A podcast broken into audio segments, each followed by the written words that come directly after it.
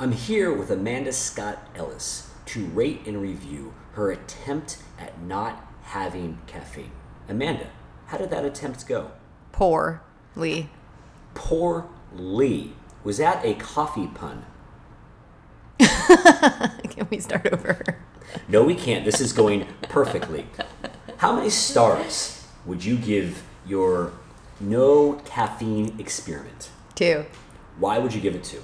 Because I did enjoy the taste of the decaf Americano I ordered this morning in my first and only attempt for a caffeine free lifestyle. How long did you last in your attempt at a caffeine free lifestyle? Three hours. How did you feel over the course of those three hours? Increasingly despairing. I watched your face over those last three hours, and it got increasingly despaired, if that is a correct way to describe a face.